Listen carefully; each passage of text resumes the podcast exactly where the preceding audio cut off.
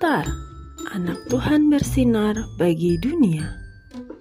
Renungan tanggal 19 Maret untuk anak balita sampai kelas 1 SD. Tuhan adalah penyembuh. Diambil dari Injil Yohanes pasal 9 ayat 25. Aku tadinya buta dan sekarang dapat melihat. Adik-adik, dalam cerita minggu ini dikisahkan bahwa ada seorang pengemis.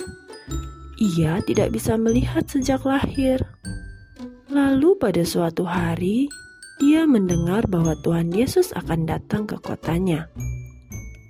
Tuhan Yesus dan para muridnya pun melihat lalu mendatangi sang pengemis.